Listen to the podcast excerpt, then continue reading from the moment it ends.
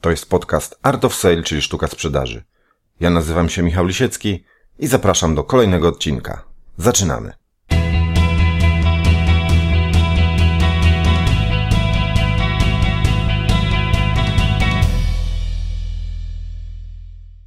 Witam wszystkich słuchaczy w kolejnym odcinku podcastu Art of Sale, czyli sztuka sprzedaży.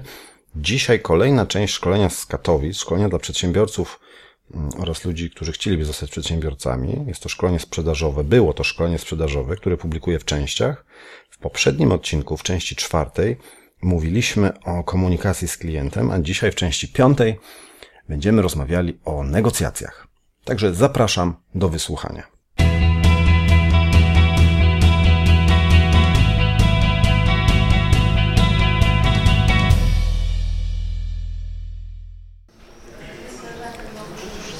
No dobrze, no to powracamy do pytania, które padło na początku. Czy sprzedaż jest trudna? No i teraz znowu przekażę Wam kilka produktów. W ogóle, przepraszam, dobrze widzicie? Bo zapalono światło, więc... Nie?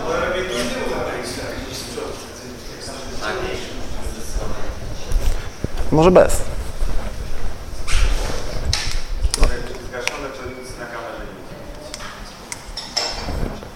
Gdzie to się... O,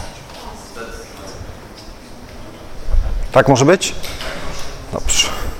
Czyli czy sprzedaż jest trudna? Y, Zadajmy sobie znowu to pytanie i obejrzmy kilka produktów, co do których można by, by mieć wątpliwości, kto to w ogóle kupuje. No to jest naprawdę hardcore. Pewien artysta włoski zapakował swoje odchody w puszki i zaczął je sprzedawać. Jako gówno artysty, przepraszam za słowo, ale tak jest napisane. Sprzedawał je na aukcjach, rekordowa puszka 124 tysiące euro. Fantastycznie, prawda? Kto by to wymyślił? Oj. Send your shit nothing.com. Coś takiego. To znaczy, y, tak, słyszałem o tej stronie, nawet chyba byłem na niej, gdzie możesz, gdzie możesz sobie wybrać, czy chcesz y, guano goryla, tam y, jakiegoś, jakiejś krowy, czy, czy coś takiego. Także można wysłać sobie mm, odchody, ale też jest, jest strona, w której możesz wysłać nic. Komuś, kogo nie lubisz, wysyłasz mu paczkę i on musi iść na pocztę, musi jechać ileś tam kilometrów, otwiera paczkę, a w środku nie ma nic. I, I, to się właśnie nazywa send your friend nothing.com. Możecie sobie sprawdzić. Mają tam paczki, listy, co chcecie. Jeszcze jedno do tego też powiem. E, dzisiaj słyszałem taki fajny tekst, że na przykład e, producenci karm dla psów mogą nam napisać na opakowaniu, że ta karma jest od smaku byle czego i tak tego nie sprawdzimy. No właśnie, no chyba, że... Może dać swoje nawet, tak? No oczywiście, no bo słuchajcie, to jest w ogóle ewenement. Karma dla kotów, y, jak tam widzę menu, po prostu jakieś y, menu à la carte. No kto to, przepraszam, czy koty ma? No nie ma, no. Koty już teraz nie jedzą myszy. Koty teraz wpieprzają karmę i, i myszy nie łowią. Właśnie, no to, to ludzie, ludzie tego, ja nigdy nie jadłem czegoś takiego, a, a mój kot może. Sweter za, 7, za 10 tysięcy złotych, za 2600 dolarów. Sweter, tego, widzicie dokładnie co to jest? Ten sweter ma dziury. To jest sweter, który wygląda jak sweter, za przeproszeniem, bezdomnego z dworca centralnego. Kosztuje 2600 dolarów. Jakiś, jakiś yy, projektant zaprojektował i sprzedaje, czyli można. O, to jest ciekawy przykład z naszego polskiego podwórka. Każda matka y, na pewnym etapie życia swojego dziecka, przed, przed ochrzczeniem go jeszcze, zakłada mu czerwoną wstążeczkę, gdzieś tam przypina na wózku czy gdzieś, żeby było blisko, że to odstrasza uroki i tak dalej. Kościół katolicki jest bardzo temu przeciwny, uważa to za w ogóle y, pogaństwo i, i nie, nie zgadza się z tym. Co zrobili producenci? Połączyli ogień z wodą. Medalik, święty medalik na czerwonej wstążce. No, który ksiądz teraz powie, słuchajcie, tego nie możecie wieszać dziecku. Jest to jednak święty medalik. Także kreatywność popłaca. Dobrze, teraz pomówimy sobie trochę o negocjacjach. Y, Domyślam się, że interesują Was techniki negocjacyjne. Tych technik to jest, wiecie, kilkaset, może nawet kilka tysięcy. My ich oczywiście wszystkich tu nie omówimy. Ja przedstawię takich kilka technik, które raz, że są ciekawe, dwa, być może nie słyszeliście o czymś takim, trzy, warto to wykorzystać. Jedna z, najba, z najbardziej znanych technik negocjacyjnych, czyli dobry i zły glina. Pewnie znacie, wiecie o co, dokładnie o co chodzi, tak? Każdy taki film widział. Clint Eastwood jest złym gliną, który mówi nie dam ci tego w tej cenie i w ogóle za chwilę zakończymy to spotkanie, a drugi kolega mówi, przepraszam, kolega jest zmęczony, nie spał od dwóch dni, no może nie, nie przesadzajmy, no, pomówmy o czymś bardziej takim, że tak powiem, no, normalnym biznesie, jak możemy to przeprowadzić. I teraz a propos dobrego i złego gliny, pokażę Wam fragment filmu, gdzie jest właśnie technika negocjacyjna, dobry i zły glina, gdzie zły glina wygrywa. Gdzie jest doprowadzone do, do skrajności, że ten dobry glina nie ma nic do powiedzenia, wygrywa zły. Oczywiście zły w cudzysłowie, bo walczy o dobrą sprawę. Widzieliście taki film Erin Brokowicz? Widzieliście. Jest tam właśnie taka scena.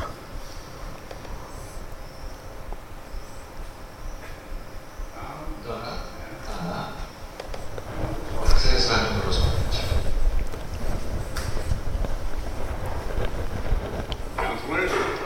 Witam Państwa.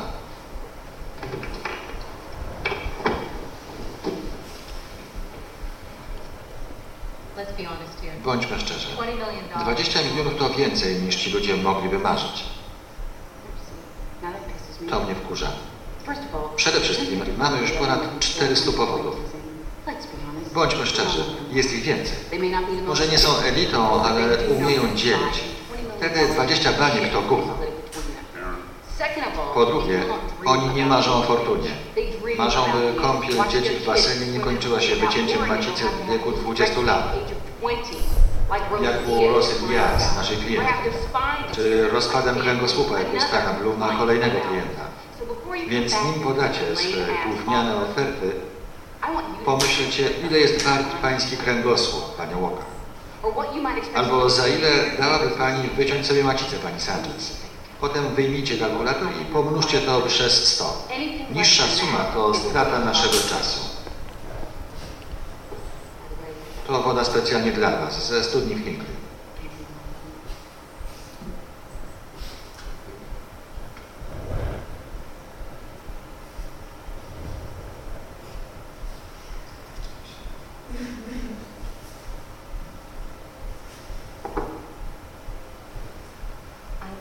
To chyba koniec spotkania. Z pewnością.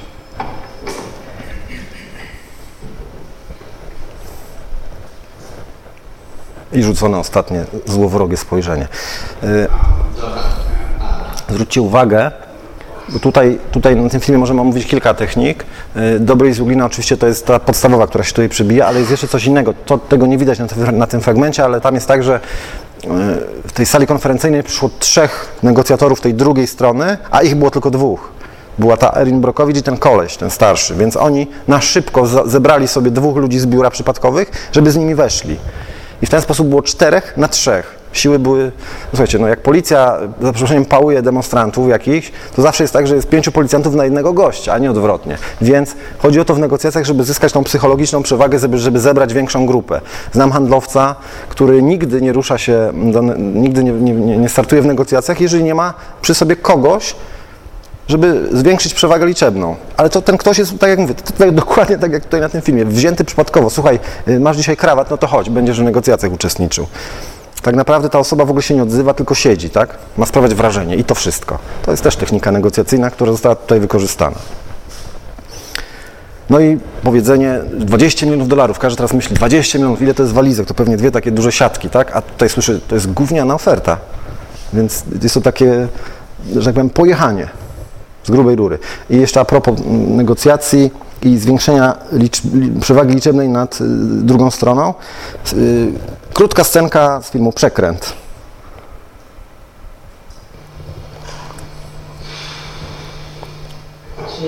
Jezu.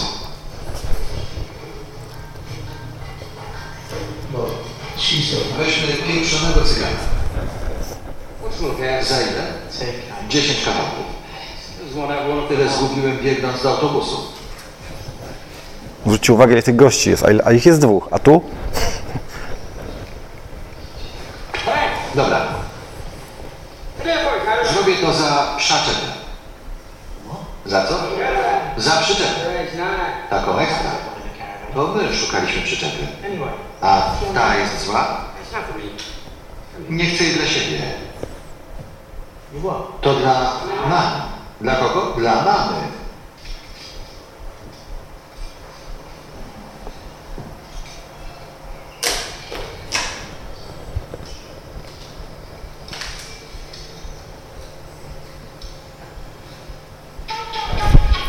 Proszę, jak to się robi. Także bardzo prosta technika, wystarczy mieć kogoś z krawatem na podorędziu. Dobra, jedziemy dalej. Dobry jest glina. Zwany ruski front. Nie wiem, czy słyszeliście o tej technice. E, Każdy, kto oglądał stawkę większą niż życie, pamięta, że tam było tak, że jeżeli jakiś niemiecki żołnierz podpadał swojemu przełożonemu, to miał do wyboru albo pójdziesz na front, albo poszliecie na front wschodni. No i taki żołnierz już mówił, dobrze, to już pojadę na zwykły front, bardzo chętnie, natomiast proszę nie, nie wysyłać mnie na front wschodni. I na tym polega ta technika negocjacyjna, że przedstawia się dwie oferty klientowi. Jedna jest zła, dla niego oczywiście, ale druga jest jeszcze gorsza, więc on, nie, ma, nie mając wyboru, wybierze to mniejsze zło. To też można by tak ją nazwać, mniejsze zło. Czyli wybiera coś, co jest dla nas korzystne, dla niego nie, ale w perspektywie ma tylko coś gorszego. Ruski front. Zegar. Zalecam, jeżeli uczestniczycie w jakichkolwiek negocjacjach, to się oczywiście nie musi zdarzyć, ale możliwe, mieć własny zegarek. Bo często się zdarza tak, szczególnie jeżeli to są negocjacje z ludźmi, którzy chcą z Was zmanipulować, że zegary są, chodzą w nieco innym tempie niż, niż naprawdę, e, że chodzą wolniej, mówiąc krótko. E, I dlatego porównajcie sobie, na przykład prześledźcie 5, czy 5 minut na waszym zegarku, to jest 5 minut na zegarze, który wisi w sali konferencyjnej. Jeśli tak, wszystko jest w porządku. Jeżeli nie, prawdopodobnie ktoś usiłuje na was wywrzeć presję mm, taką manipulacyjną. To znaczy, wy będziecie, załóżmy, zegar chodzi wolniej, to znaczy, że wam się wydaje, że minęła godzina, na zegarze widzi- widzicie, że minęło na przykład 20 minut. Więc nie macie tego z czym porównać, bo nie macie swojego zegarka i wam się wydaje, że no, te negocjacje strasznie długo trwają. Jak strasznie długo trwają, to znaczy, ile myśmy już rozmawiali? Przecież to wydawało się, że myśmy godzinę gadali, a tu dopiero 20 minut. Jezus Maria, do czego to, do czego to doprowadzi? To znaczy, że ja stąd wyjdę po prostu jak ściera, tak? Wytrą mną podłogę. To ja już lepiej będę dążył do tego, żeby to jak najszybciej sfinalizować, zakończyć, bo to są ciężkie negocjacje. Także zwracajcie, zwr- zwracajcie uwagę na zegary. Podawanie cen w negocjacjach. W ogóle jest tak, że kto pierwszy poda cenę, ten wygrywa. Jeżeli z kimkolwiek negocjujecie, to nie proście go, ile byś za to dał, tylko sami mówcie, ja za to chcę nie wiem, 10 tysięcy. Efekt psychologiczny jest taki, że ludzie, którzy usłyszą cenę od nas, to oni, załóżmy, że towar jest wart 5 tysięcy, ale my mówimy 10 tysięcy, to ten ktoś myśli sobie, hmm, skoro on podał taką cenę, to pewnie ma to jakieś uzasadnienie. Pewnie jest to jakiś produkt VIP albo ma jakieś ukryte funkcje, ekstra, bonusy, o których ja jeszcze nie wiem. Sam sobie wymyśla uzasadnienie, dlaczego to jest takie drogie. Dlatego warto podawać pierwszy, jako pierwszy cenę, bo gdyby ten drugi podał cenę jako pierwszy i powiedział wam 5 tysięcy, to z kolei to działa negatywnie na was i wy wtedy myślicie, hmm, skoro ja chciałem za to 10, ale tego nie powiedziałem, bo on powiedział 5, to po pierwsze już, już 10 nie mogę powiedzieć, bo wyjdę na idiotę, tak? A po drugie, może to rzeczywiście nie jest warte 10 tysięcy. I sami sobie wkładacie do głowy, że ten wasz produkt nie jest może tyle wart. Także warto jako, pierwszy, jako pierwsza osoba podawać cenę w negocjacjach. I druga rzecz, ta cena to nie może być 10 tysięcy. Bo to wygląda na wzięte z kapelusza. Weźcie sobie cenę, ustalcie tak, żeby ona wynosiła 9650 groszy. Bo ta druga strona pomyśli, no ta cena jest dobrze wyliczona. Widocznie tutaj użył 50 tabelek w Excelu i tak mu wyszło. Super, no okej, no z tym nie można dyskutować. No pewnie będzie można wynegocjować, ale jakbyście powiedzieli 10 tysięcy i nic więcej, to ktoś by pomyślał, e, to jest tam, wymyślił sobie to teraz. No takie okrągłe ceny, dajcie spokój, o czym my rozmawiamy. 5 tysięcy to jest moja kwota, tak? Także podawajcie jako pierwsi i miejcie ceny dobrze skalkulowane. Oczywiście broń Boże, żebyście robili to naprawdę, ale no, może tak być, że ktoś na was będzie chciał to robić. Naprawdę, yy, że tak powiem, miejcie uzasadnienie tych cen. Nie podawajcie ich yy, w tym sensie, że takie dziwne te końcówki, ale też macie to z kapelusza. Musicie mieć uzasadnienie, dlaczego to jest 9650, a nie 9550. Dlatego no to, to się oczywiście wiąże z etycznym postępowaniem, co ja będę Wam mówił. Etyczne postępowanie sprzedaży to jest to, o czym tutaj to znowu będzie się przewijać. Musicie być sobą, postępować etycznie, ludzie Was polubią, sprzedaż się dokona. Ale można trochę temu pomóc. To jest zdjęcie sali konferencyjnej z numerem 2704. E, Chodzi o efekt torowania. Efekt torowania to jest taki efekt psychologii, który mówi o tym, że jeżeli ktoś będzie poddawany jakimś delikatnym bodźcom, w tym przypadku na przykład będzie przechodził przez będzie szedł do sali, do sali negocjacyjnej i będzie przechodził obok pokojów z wysokimi numerami, to on psychologicznie nastawi się już na to, że jakby zaakceptował wysokie, wysokie liczby, wysokie numery. I kiedy zasiądzie do negocjacji, jeżeli podamy mu wyższą cenę, to on będzie skłonny bardziej ją zaakceptować. Były tam badania robione na, na ludziach, którzy y, mieli tam, nie wiem, jakąś paczkę paluszków mieli ocenić, ile by za to zapłacili. I y, podawano im ich własne numery ubezpieczeń gdzieś tam na formularzu. I te numery, które miały wysoką wartość, wysoką te, tam ileś tam ostatnich cyfr, bo to było w Stanach, nie wiem jak tam te ich numery wyglądają, ale y, tak czy inaczej, te numery, które miały wysokie wartości, to ludzie, z takimi, którym te numery przedstawiano, oceniali tą paczkę paluszków jako droższą niż ludzie, którzy mieli niskie y, numery i oceniali te paluszki jako tańsze. Więc starajcie się wywołać w kliencie taki efekt tego torowania, czyli dajcie mu jakoś tam dyskretnie, żeby mu mignęły jakieś wysokie, wysokie liczby, na przykład jak się faktury wystawia. Jak ktoś pod koniec miesiąca dostanie fakturę ode mnie z numerem 1, łamane przez 0,6, łamane przez 2016, to on jest w stanie pomyśleć, że słabo mi idzie. Co to, jedna faktura na koniec miesiąca? No ale jak faktura będzie miała na przykład 980, łamane przez 0,6 przez 2016, no to jestem successful businessman, prawda? Wszystko jest fajnie. E, I to właśnie, e, to jest torowanie, czyli takie no, delikatna perswazja, delikatne wpływanie na to, jak ludzie będą postrzegać waszą cenę. E, To jest taka technika, którą ja roboczo nazywam techniką na słupa. Czyli bierzemy gościa, tak jak było w tym, w, te- w, w tym fragmencie, bierzemy gościa jakiegoś takiego, nazwijmy to, niezwiązanego z negocjacjami, ale dobrze ubranego, który wygląda jak prawnik i bierzemy go ze sobą na negocjacje, na przykład z ważnym klientem i ten gość ma się w ogóle nie odzywać, ma słowa nie, słowa nie powiedzieć, ma wyglądać i, uwaga, ma notować wszystko to, co powie ten gość. I to w tym gościu wzbudzi takie, taki efekt, że co on powie, ten notuje. Co on powie, ten notuje. No to tutaj mamy do czynienia z poważnymi graczami. Te negocjacje będą twarde. Oni nie dadzą się zjeść na śniadanie. Tylko dlatego, że jakiś gość zapisuje to, co mówisz.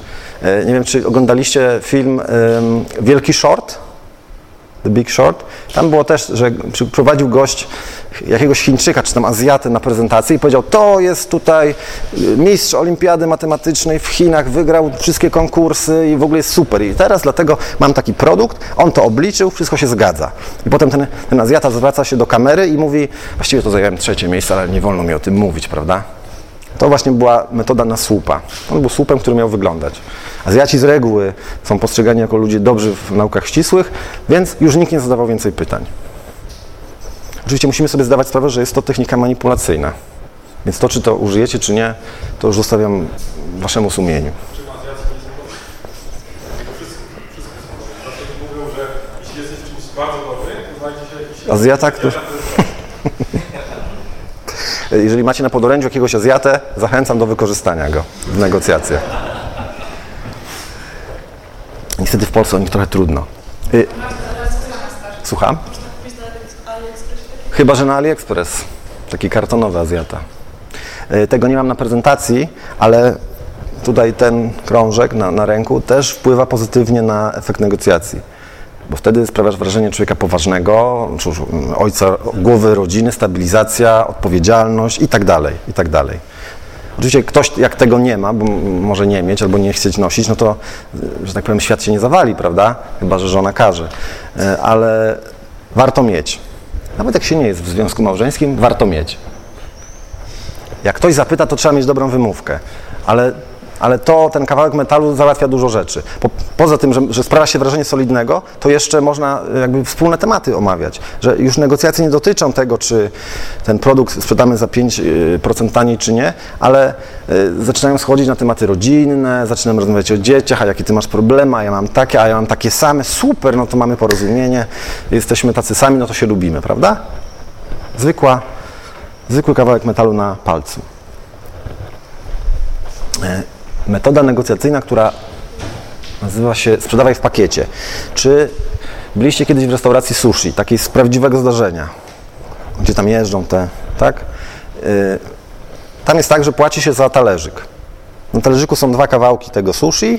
Jak się zje, odkłada się na taką kubkę i potem ten, który to sushi kasuje, znaczy ten, ten kucharz, nazwijmy to, czy ten, co przygotowuje, sushi master, liczy wam te talerzyki i on wie, ile zapłaciliście. Są badania przeprowadzone, które pokazują, że każda transakcja, którą my przeprowadzamy, że my wydajemy nasze ciężko zarobione pieniądze, to nas boli. Gdzieś w mózgu pobudza się układ, y, który jest odpowiedzialny za ból. I to fizyczny ból, nie jakiś tam wymyślony. Były badania elektryczne mózgu przeprowadzone i rzeczywiście jest to prawdziwy ból. Więc warto, restauracje sushi, no to jest tradycja japońska, więc nie mogą tego zmienić, ale one strzelają sobie w stopę. Bo klient widząc te talerzyki liczy 10, 10, 10, 10 i za każdym razem jak, jak dotyka talerzyka, który, który przed chwilą zjadł z niego, to go boli. Dlatego warto sprzedawać w pakietach. Na przykład jak sprzedaje się samochody, to są pakiety Lux, jakieś tam pakiety Lux, Standard i nie wiem, Premium na przykład, tak? I teraz klient płaci tylko raz za cały zestaw. Jeżeli ma ze- zestaw Premium i jest tam, nie wiem, klimatyzacja plus y, y, boczne poduszki powietrzne plus nawigacja w standardzie i on płaci za to tylko raz. Jakby musiał zapłacić za to trzy razy, to by się trzy razy zastanowił, czy on to chce. Ale ma to w pakiecie, płaci za to raz, boli go raz, koniec. E, Także sprzedawajcie swoje rzeczy i negocjujcie w pakietach, bo to no, bardziej się opłaca. Mniej boli klienta i szybciej doprowadza do transakcji. Nie bądźcie jak restauracje sushi. Pytajcie o budżet. To jest też technika, która pochodzi z tej metody Sandler Selling System. E, Bardzo wielu handlowców boi się zapytać o budżet albo uważa, że to nie wypada zapytać się klienta o budżet tak od razu. Że to najpierw trzeba zrobić prezentację produktu, omówić wszystkie cechy, tralalala. To może klient sam powie, jaki ma budżet. Raczej, raczej nie jest to stosowana powszechnie technika pytania o budżet. Natomiast ta metoda Sandlera zaleca, i ja się z tym zgadzam, żeby pytać o budżet od razu. No może nie na dzień dobry, ale bardzo szybko. No i teraz mamy dwa wyjścia. Albo klient powie, chwila, chwila, pan mi powie ile, ja panu powiem za ile, nie prędzej, czyli nie chcę tego, nie chcę tego ujawnić, albo ujawni, no bo nie wiem, zyska, zyskał, y, daliśmy się poznać jako ludzie godni zaufania. No i okej, wtedy podaję, ale jeżeli nie chce nam podać, i na to jest metoda. Wystarczy powiedzieć, dobrze kliencie, nie chcesz mi podać budżetu, to powiem ci tak, z mojego doświadczenia wynika, że podobne projekty, które robiłem w przeszłości dla podobnych firm jak Twoja, kosztowały tyle. Czy ma, mogę rozumieć, że obracamy się wokół takiej kwoty? No to zwiększamy prawdopodobieństwo, że klient powie, no dobrze, mniej więcej ok, tak? No i już wiemy, jakim budżetem dysponujemy. Mój kolega wynalazł jeszcze inną metodę. Pozdrawiam go z tego miejsca. E, Ja pracowałem wcześniej w branży meblarskiej, mebli biurowych. Mój kolega, e, który też już zmienił branżę na inną, on wchodzi do klienta i już po meblach widzi, jaki jest budżet. Bo jeżeli prowadzą go do sali konferencyjnej, to on ocenia, on um- potrafi ocenić, jakie to są meble, ile one kosztowały, więc wie, oczywiście nie, nie zna kwoty, ale wie, czy klient oszczędza, skąpi, czy ma szeroki gest. Także warto korzystać też z tych doświadczeń z przeszłości. Ja bym na to nigdy nie wpadł, a on to wymyślił i chwała mu za to. E, także zobaczcie, można nie zapytać o budżet, a budżet znać, prawda? Ale pytajcie się. Jeżeli wam powiedzą nie i nie powiemy i koniec, no trudno, no to przechodzicie dalej. Ale jest duża szansa, że będziecie od razu wiedzieć, e, czy stać klienta na wasze usługi, bo o to w tym wszystkim chodzi. Nie żeby zrobić prezentację, dosłać próbki, trzy miesiące rozmów, a potem się okazuje, że klient ci powie, że nie mam budżetu. Nie stać mnie na pańskie usługi. I czas poszedł po prostu w kanał, jest zmarnowany. Zapytacie o budżet od razu, to od razu będziecie wiedzieć, czy jest sens prowadzić dalej negocjacje i czy jest w ogóle szansa na sprzedaż.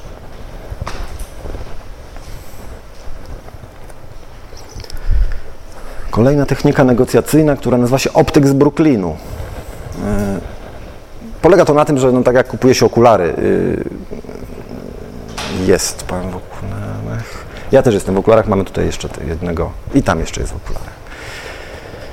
Jak się kupuje szkła, to się robi, to, to sprzedawcy najczęściej robią tak. Ile kosztują te okulary? No 60. O, super, to biorę. Mm, Za jedno szkło, tak? Za jedno szkło.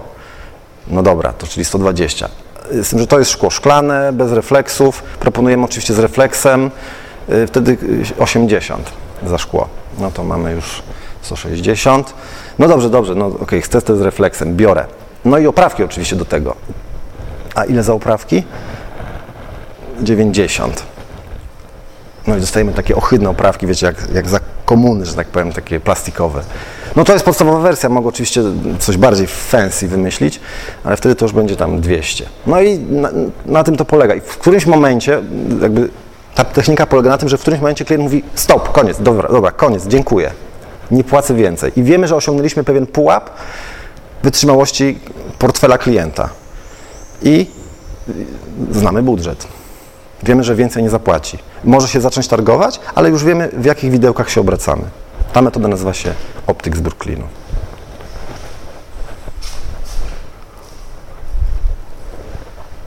Mamy tutaj ileś tam koszy jabłek, załóżmy, że jest ich 10. I klient, który jest zorientowany wyłącznie na cenę, podaje nam taką informację, że on kupi od nas te, te jabłka, ale on za nie, za nie da nie więcej niż 900 zł. A my sobie wyceniliśmy, że nie możemy ich sprzedać taniej niż za 1000 zł. Teoretycznie transakcja nie może dojść do skutku. Ale jest prosta metoda. Drogi kliencie, skoro tak bardzo zależy Ci na cenie i rozumiem, że cena jest głównym tutaj faktorem, tak? On powie, że ok, to sprzedam Ci 9 koszy jabłek za 900 zł. Zapłacisz tyle, ile chciałeś i dostaniesz towar.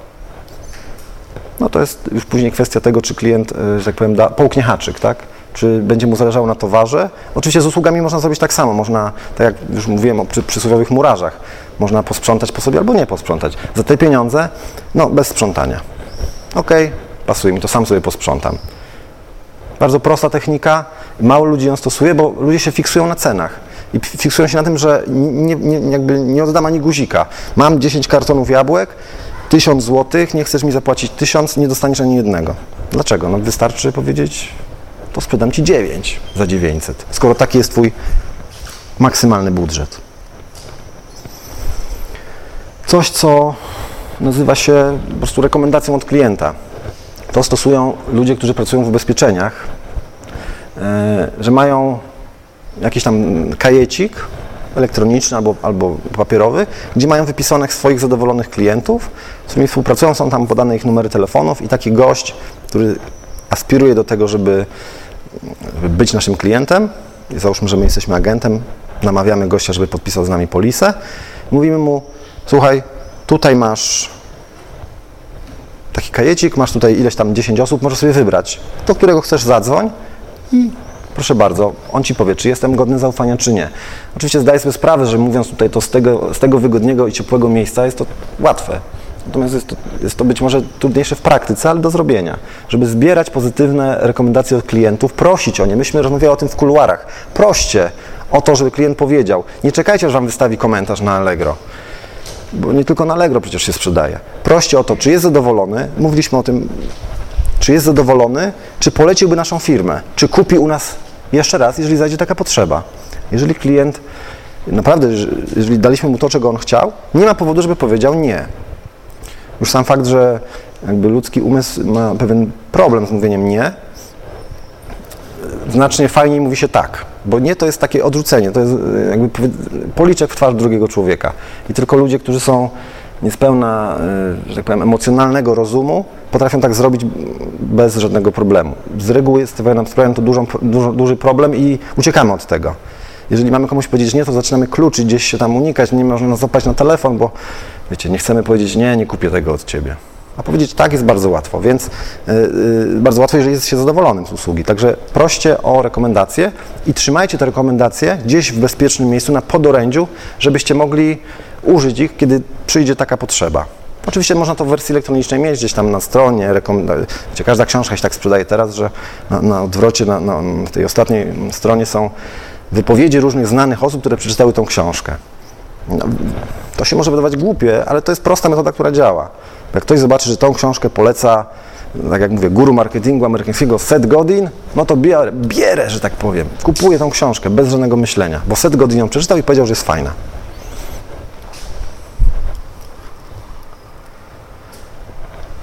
Ktoś pił kawę dzisiaj tam na zapleczu? Nie? Nikt nie pił kawy? Jeden. Ty piłeś kawę. Kawa jest napojem, wiem co mówię. Kawa jest napojem, który wzmaga podatność na sugestie, ponieważ zawiera kofeinę, która powoduje, że stajemy się bardziej pobudzeni i bardziej, że tak powiem, bystrzy. Słuchamy z większą uwagą, no bo nasz, nasz organizm jest pobudzony, więc jeżeli podczas negocjacji ktoś Was poczęstuje kawą, a sam tej kawy nie pije, to znaczy, że wywiera na Was wpływ. Jeżeli pije, no to jesteście powiedzmy na równych, na równych, na, na równych warunkach, tak działacie. Yy, oczywiście z Waszego punktu widzenia najlepiej jest poczęstować kogoś kawą, a samemu jej nie pić. Możecie pić wodę albo inny płyn, yy, inny płyn ciepły. Także kawa jest napojem, który pobudza organizm, sprawia, że jest bardziej skupiony, uważniej słucha, co się do niego mówi i jest przez to bardziej podatny na sugestie. Tak to działa. Yy, W ogóle ciepłe napoje, no bo można powiedzieć, że to jest negatywna strona picia kawy w negocjacjach. No, nie trudno, znaczy trudno się z tym nie zgodzić. Yy, Teraz, kiedy już to wiecie. Natomiast można jakby jeszcze wyciągnąć inną, bardziej pozytywną cechę, że gorące napoje sprawiają, że ludzie bardziej ciepło myślą o waszym produkcie, o was, o tym, o tym całym spotkaniu, które się odbywa. Także podawanie ciepłych napoi ma swój sens, właśnie taki, że ludzie ciepło myślą, wtedy o cieplej myślą o, o was. No, skąd się wziął powiedzenie sprzedaje się jak gorące bułeczki? Bo to, co zawiera w swoim zdaniu, które zawiera słowo związane z ciepłem, jest lepiej odbierane niż y, takie, które takiego słowa nie zawiera. Także jeżeli nie chcecie pić kawy, to podawajcie herbatę. Ciepłe, lody są Znaczy, jak byłem dzieckiem, to były ciepłe lody, murzynki się nazywały, tak? No tak. To jest taki paradoks, ciepłe lody. E, Technika, która polega na tym, że e, pokazujemy klientowi, że jesteśmy super przygotowani do negocjacji i mamy cały plan działania opracowany w tej teczce. Oczywiście w teczce nic nie ma, tak? Albo są tam jakieś tam bzdury. E, Z życia wzięte dwa przykłady. Mój kolega opowiadał mi, że gdzieś tam w jakimś zakładzie pracy był strajk. I, w, I robotnicy czy pracownicy powiedzieli, że no oczywiście nie podejdą do pracy, dopóki się tam nie dogadają z pracodawcą. I pracodawca wezwał negocjatorów i ci negocjatorzy przyszli z taką teczką i powiedzieli, słuchajcie, tu jest plan naprawy waszego przedsiębiorstwa, który my wdrożymy krok po kroku. Spójrzcie na tą teczkę. No i skończyło się na tym, że strajk się zakończył, no bo przecież przedstawiono plan naprawczy. Pewnie nikt tego nie przeczytał. Czy wyczytacie wszystkie regulaminy, które tam klikacie, że akceptuje i tak dalej? Może sprzedajecie własne nerki, nie wiem, czy coś. Także ludzie nie czytają takich rzeczy. Ja kiedyś dostałem, jak podpisywałem umowę z moim dostawcą telewizji yy, satelitarnej, to dostałem długopis. Facet powiedział, że jestem pierwszym klientem, który przeczytał umowę i dlatego daje mi ten długopis. Oczywiście ja też nie zawsze czytam, ale te, wtedy akurat przeczytałem. Byłem pierwszym gościem od x czasu, który przeczytał u niego umowę. Tak się tym przejął. Ludzie nie czytają i dlatego właśnie, jeżeli będziecie mieli ze sobą taką teczkę, która najlepiej, żeby była czymś zadrukowana oczywiście, to będziecie znowu takie wrażenie wywierać, że jesteście super przygotowani i nie można was na niczym zagiąć. A drugi przykład z życia, nie wiem czy pamiętacie, kiedyś premier, były premier Tusk, y, gdzieś tam było na jakiejś konwencji, czy przemawiał y, na jakimś zebraniu PO, takim, takim masowym, mówił o naprawie państwa i on miał ze sobą taką zbindowaną A4, taką powiedzmy książkę. Później dziennikarze wykryli, że to było jakieś tam, nic tam nie było takiego ciekawego, ale on mówił, że on tutaj ma program naprawy naszego państwa i on go wdroży krok po kroku. I to, był dokładnie, to było dokładnie wykorzystanie tego samego efektu. Czyli można powiedzieć reguła autorytetu. Mam plik papierów, jestem świetnie przygotowany. Miał teczkę. No to, to oczywiście też było takie straszenie teczką. No to była też taka metoda właśnie, którą można używać w negocjacjach też. Pytanie, czym jest czarna teczka, e, że tak powiem, jeżeli, tak, tak, ale czym jest taka, czym może być, e, co może być tą czarną teczką w waszych negocjacjach? Tak jak tutaj oglądaliśmy Erin Brokowicz. Czarną teczką było to, że oni, oni dawali 20 milionów dolarów i uważali, że są super, że po prostu od razu się trzeba na to zgodzić, a ona im powiedziała, mamy 400 jak dotąd powodów, a będzie ich więcej. A nie powiedziała ilu, może, może będzie tylko dwóch więcej, ale już sprawiało to wrażenie, że będzie ich trzy razy więcej. Metoda wahadła, o której wspomniałem, więc tylko przypomnę, czyli jeżeli klient jest bardzo napalony na nasz produkt lub usługę, staramy się go troszeczkę odepchnąć, celowo. Mówiąc chwileczkę, może przeanalizujmy najpierw wszystkie rzeczy, to Pan wtedy zdecyduje, bo może, może to nie jest dla Pana. No i on wtedy myśli, jak to, to nie jest dla mnie? No nie, no, to jest dla mnie, przecież to ja tu decyduję. Podpisujemy. Oczywiście w największym skrócie.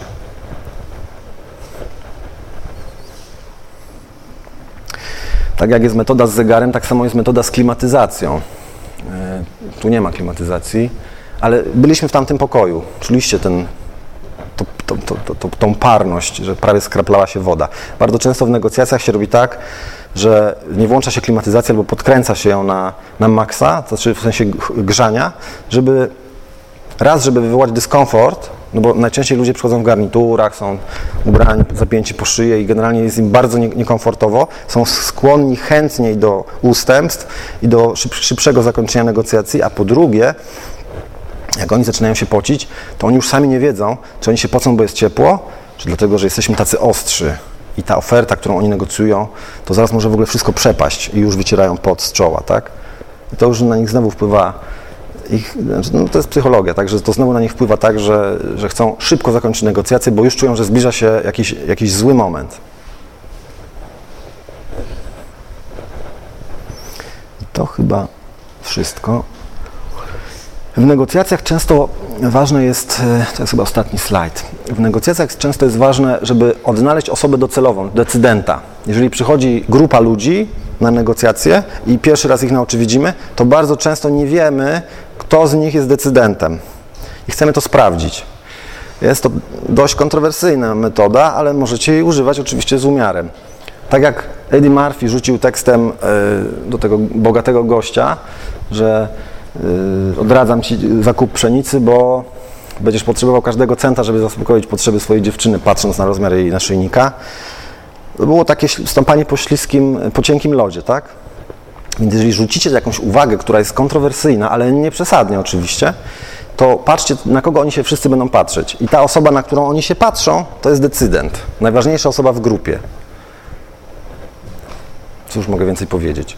E, Jak sobie być może kiedyś będziecie oglądali ten film, to zwróćcie uwagę, że w momencie, kiedy on powiedział o tym naszyjniku, co, zrobili resztę, co, co zrobiła ta reszta ludzi przy stole? Wszyscy spojrzeli się na tego gościa, co on teraz zrobi. Tak właśnie jest.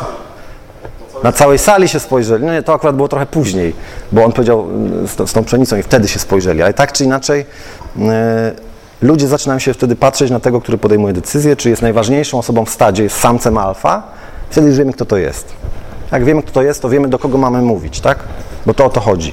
Że my często rozmawiamy o, y, o naszych usługach lub produktach z ludźmi, którzy nie podejmują decyzji, nie mają w ogóle nic do powiedzenia. Chodzi o to, żeby znaleźć osobę docelową. W negocjacjach tak można to zrobić, jeżeli ta osoba się nie przedstawi, bo to jest też często taki, taki trik, że ta osoba chce być incognito, że no rozumiecie, on y, będzie tylko słuchał, zobaczy, żeby się wypstrykamy i wtedy on wyskoczy cały na biało, tak? Chodzi o to, żeby go rozpoznać wcześniej. Dobra. Tu jest jeszcze jeden slajd. Taki, tak jak powiedziałem, leitmotiv. Bądźcie sobą na negocjacjach. Oczywiście bądźcie przygotowani, ale bądźcie sobą, bo wtedy ludzie was kupią. Jeżeli będziecie udawać, ściemniać, odgrywać jakieś role, to to y, ktoś sprytniejszy od was i od nas generalnie, ktoś lepiej wyszkolony może nam wytrącić broń z ręki i, zadać śmiertelny cios. Więc lepiej być sobą.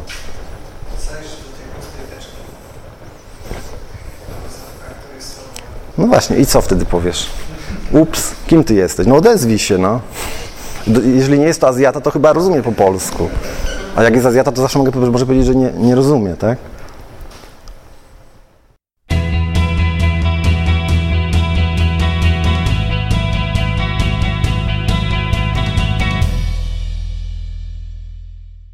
Ok, i to by było na tyle w tym odcinku. Bardzo dziękuję wszystkim za uwagę i zachęcam do wysłuchania kolejnego odcinka podcastu. Do widzenia mówi Michał Lisiecki. To był podcast Art of Sale, czyli sztuka sprzedaży. Do usłyszenia następnym razem.